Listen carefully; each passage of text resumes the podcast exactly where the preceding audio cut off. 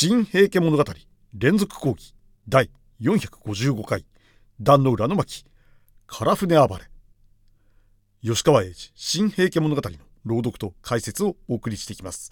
各回の注釈と授業内容の音声ファイルは学びやホームページ学びや .caesar.net 学びや .caesar.net でチェックできます。前回は阿波の民部が兵器を裏切り源氏の味方となる場面をお送りしました。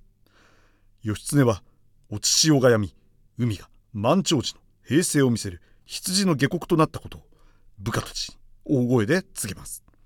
そして敵へ向かって思うさま戦を仕掛けるように命令しました。それを受けて源氏勢は暴れ馬のように進みますがそこに義経自身も加わります。内容した阿波の民部の四国戦団が義経の後ろに続きました。そのうちの主戦の櫓には阿波の民部と弟の桜間之助が姿を並べて立ちました。海面は潜まり落ちて水位は高くなり山々は低く見えました。それでは本文を見ていきます。さては特より阿波の民部は平家を見切って心を源氏に寄せていたか。権中納言友盛は陣と目の底に厚さを覚えた。さしも亡き入道殿のおめかけられし人なれと我ら入道の子らには彼らをつなぎ置く器量もなく情けも持たず鍋で不徳者なればぜひもあらし分けて民部の弟桜間之助なる者大いの殿より恥ずかしめられ八島以来姿を紛らし敵味方の間を密かに往来していたとか聞く。おそらくは弟の誘いに動かされてのことであらんあぜひなし。ぜひだし。湧き返る味方の動揺をよそに彼のみはふと父清盛の大きな力を思い返していた。がすぐその瞳も心も木端の船はと絶えず気がかりとしている札影の方へ転じていた。そして一人こうつぶやいた。おう、まだおつつがない。おつつがない。木端を見るたび彼の目は人知れぬものにすぐ売るんだ。じっと祈るがごとき瞳になる。とはいえ、全軍の指揮に息を失っているような友盛ではもちろんない。常に対初から兵器は見ていた。鬼神のような半身を櫓から乗り出して、しばしば叱咤に声も枯らすのだった。そしてその寸劇、嵐の小闇のような息づきの間に、ふと見られる友盛の人間そのままな心のたゆたいなのであった。帝や女院、また母なる二位の雨殿やら、さらには妻や幼い子らや、さまざまな絆の者が心の中で彼の後ろ髪を引いているのであろう。それを心で振り切り振り切り、友盛は自身を戦いへ向けていた。阿波の民部の一角の表変は全軍の京都を起こした。友盛の中軍すらも収拾のつかぬ混乱に落ちている。船戦の習い、こうなっては処置もなかった。一例よく百戦を御すというわけにいかない。敵の源氏もその結集を解き、自由な突進へ移ってきたらしいが、彼もまたそうするしかないのを知った。なおまだ、ここ半時は五分と五分の戦い。ここしばし、みなぎりきっている、満々たる海面を眺めながら彼は思う。西へも東へも動きのない満潮時はおよそ半国ほどこのまま持続しよう。源平いずれの利でもなし、不利でもない。戦場の条件は五分だ。四国勢の寝返りも源平の船数をほぼ同数なものとしただけのことである。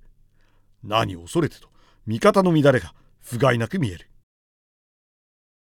さて、冷静さを失わない友盛でしたが、彼にも危惧はありました。それは、あと1時間もすれば、潮は逆の流れとなり、平家にとって致命的な逆潮となることです。今のうちに義経の首を取らねば、と焦る気持ちが友盛に生じます。友盛は、苦労方眼とやらに玄山申さんと自ら船の大櫓の上から名乗ります。こうすれば義経も姿を現すかという目論見でしたが義経は姿を見せません。かえって友盛の名乗りを聞いて幾人かの源氏の武者が挑みかかって友盛の乗る船へ切り込んでくる結果となってしまいました。一方義経が注目を怠らなかったのは帝のお座船です。義経の命令のもと実月の番の見える唐船をそれと見て目指して行きました。その唐船の中にいたのは能登の神頼経でした。頼経は迫り来る源氏の軍勢にひるむことはありません。敵から放たれた矢が自らの肘を傷つけても動じません。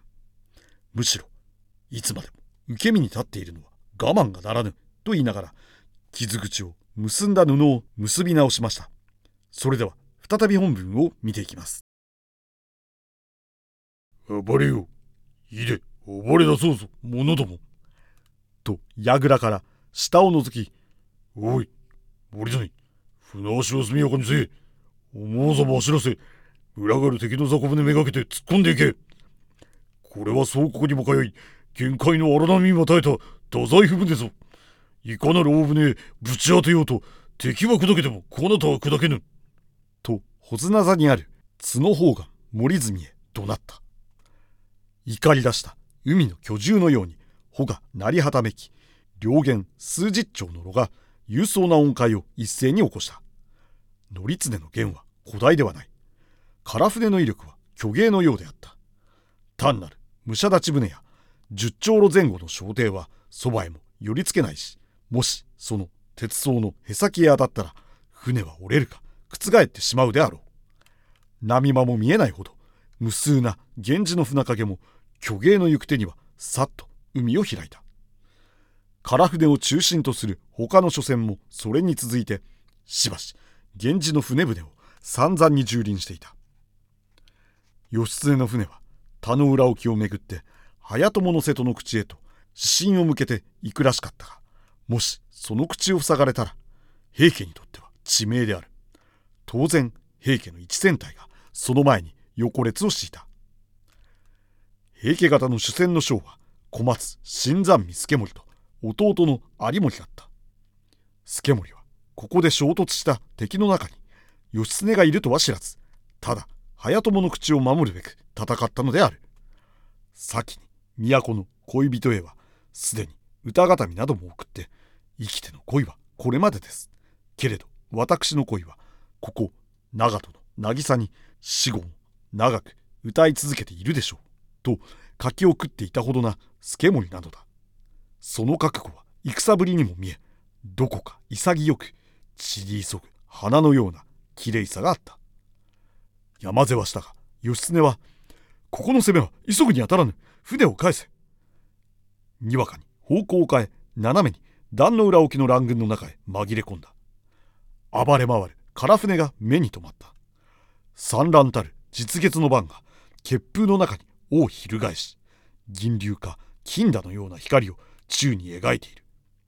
帝の御座三種の神器もその上ぞと源氏の船はなお一周と追跡を続けていた。が義経は「はて不審」と今にしてはっと気づいた。本当に帝のいますお座船ならなんであのような申しをしてこよう。好んで乱軍の陣頭に立ち我から戦いを求めてくるはずはない。